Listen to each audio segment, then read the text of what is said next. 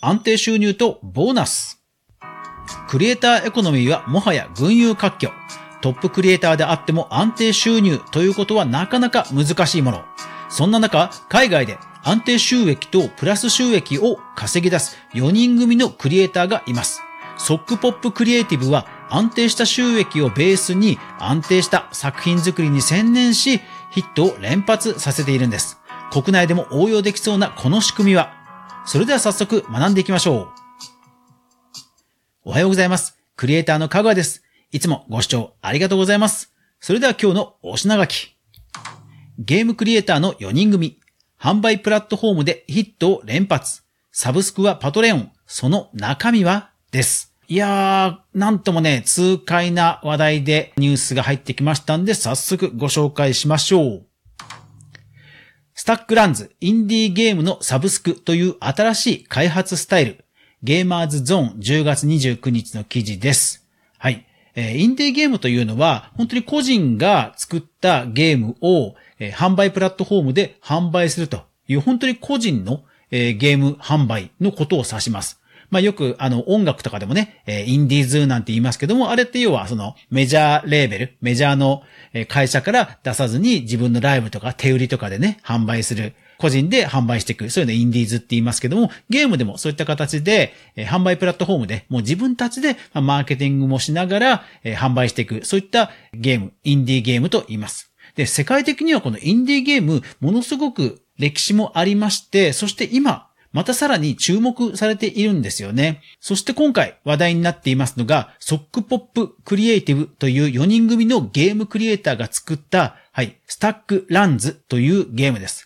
このゲームはどんなゲームかと言いますと、いわゆるカードゲームなんですね。まあ要はトランプでほら、七並べとか、神経衰弱とかあるじゃないですか。あんな感じにコンピューター対戦する、まあ、カードゲームなんですね。何を目的にするかというと、まあ村をですね、こう運営大きくしていくというようなこうカードゲームなんですね。ただそのね、ルールがものすごく奥が深くて、もうハマり度満載のゲームに仕上がってるんですね。このゲームを販売しているのは、Steam というゲームプラットフォームです。まあ、いわゆるパソコン向けのゲームを、まあ、世界的に販売している Valve という会社が運営しているプラットフォームでして、この Steam というプラットフォームでパソコンゲームはもう世界的にいろんなユーザーさんがダウンロード購入しているというようなゲーム販売プラットフォームになっています。ですので、個人もどんどんここに作品を投稿、掲載して、販売するということができるわけです。ですからまあ、例えばメルカリとかね、ミンネとか、ああいうところに自分の作品を掲載して売れていくというようなことと、もうほぼほぼ同じです。データ、ゲームのデータをアップロードして、その Steam 経由で世界中に売れていくというプラットフォームが Steam なんですね。パソコンゲームをメインで扱っています。で、このStacklandsなんですが、ごひゃくにじゅうえんで Apple 用、それから Windows 用で販売をしています。ごひゃくにじゅうえん。いくら世界といってもそうそう儲からないんじゃないのと思う人も多いかもしれません。ただ、こちらのStacklandsすごいんですよ。全世界で、はい、よんじゅうごまんぼんの大ヒットと。ごひゃくにじゅうえん ×よんじゅうご 万。におくさんぜんよんひゃくまんと。よにん組の若者がですね、世界中にどこのこうゲーム会社も頼らず売り出すと。夢があると思いません？ですから実際にはですね、東京ゲームショウでも実はオランダの国のブースにも出展をしていて高い注目を集めていたり、あとは日本の YouTuber もこのStacklandsというゲームのゲーム実況をしているぐらい、本当に世界中でヒットを巻き起こしているゲームなんです。で、こちらよにん組のクリエイター集団ということですので、このゲーム以外にもたくさんのゲームを販売しています。実績としてはにせんじゅうはちねんから安定的にまあカジュアルなゲームを販売し続けています。ごひゃくにじゅうえん、せんじゅうえん、せんじゅうえん、さんびゃくじゅうえん、さんびゃくじゅうえんといったまあカジュアルなねゲームを販売している。ただよにんで頑張ってもう安定的にねリリースしているというようなクリエイター集団になっています。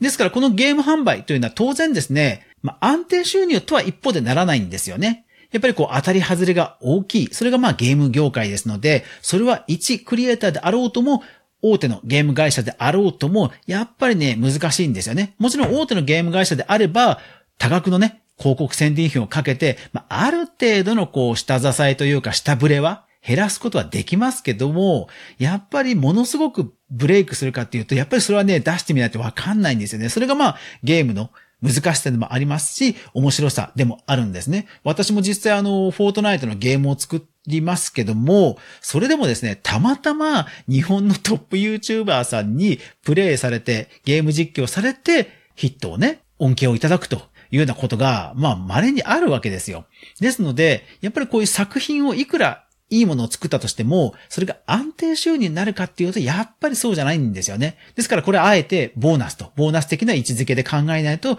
なかなか難しいんですよね。そこでこのよにん組が安定収入として採用したのが、そう、あの、パトレオンです。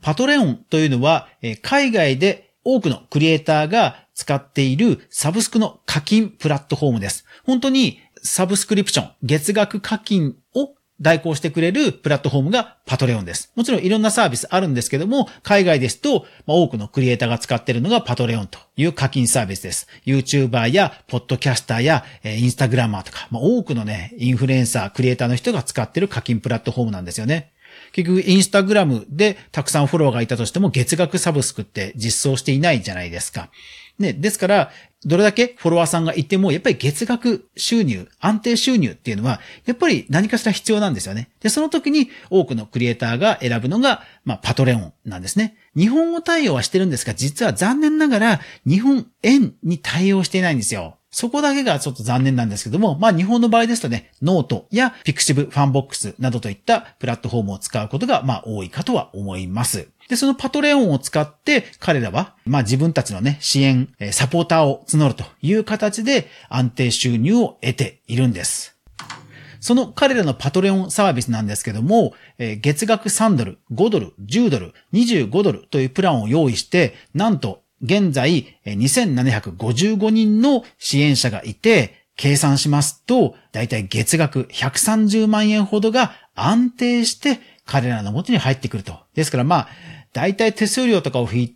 いてよにんで割り算しますと、まあにじゅうご、ろくまんとかが安定的に入る感じになるんですよね。でもそれでも安定で入るってことはやっぱり活力につながりますよね。さあ、そのプランなんですが、さんドルのプランですと、えー、最新のゲーム、彼らが結局作ったゲームを一つね、遊べると。結局有料ゲームを彼ら作ってますから、サブスクに入っていればその有料ゲームが月額で使えると。これうまいのが、彼らはごひゃくえんの価格帯が多いんですけど、サブスクですとさんドルなんですよ。ですから、やっぱりもうサブスク入った時点でお得になるんですよね。これ非常にうまい。で、ごドルのプランは、新しいゲームの早期アクセス。まあ、ベータ版の頃で早めにね、こう、プレイできると。あとは、メイキングなども、まあ、見られる。そして、月額せんえんのプランは、えー、その、作ったゲームのプログラムですね。これだから、開発者にとってはね、ほんと嬉しいと思うんですよね。ゲームのソースコードが、まあ、見られるということなんですよ。もちろん開発の掲示板などにも参加できるということなんですね。にじゅうごドルのプランはもう完全にこれはもう応援です。もう特にプラスアルファはつかないんですけども、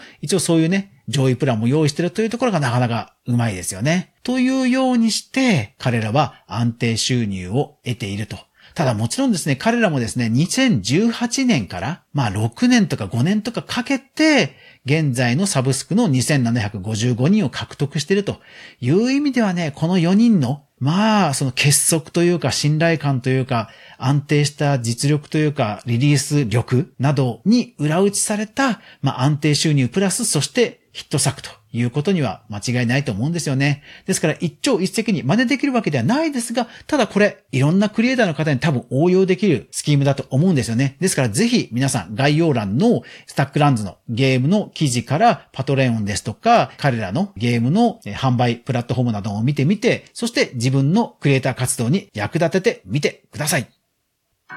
クリエイターエコノミーニュースではカグアがクリエイターエコノミーに関するニュースを日々ブックマークしていく中で興味深いものをご紹介しています。毎日の収録配信、ゆるり深掘りライブの深掘りライブ、そして週にいっかいの無料のニュースレターみっつの媒体で配信しています。ライブはスタンド エフエム というアプリでやっていますので、よかったらポッドキャストの皆さんも来てくれると嬉しいです。というわけでまた今週いっしゅうかん頑張っていきましょう。皆さん、いってらっしゃい。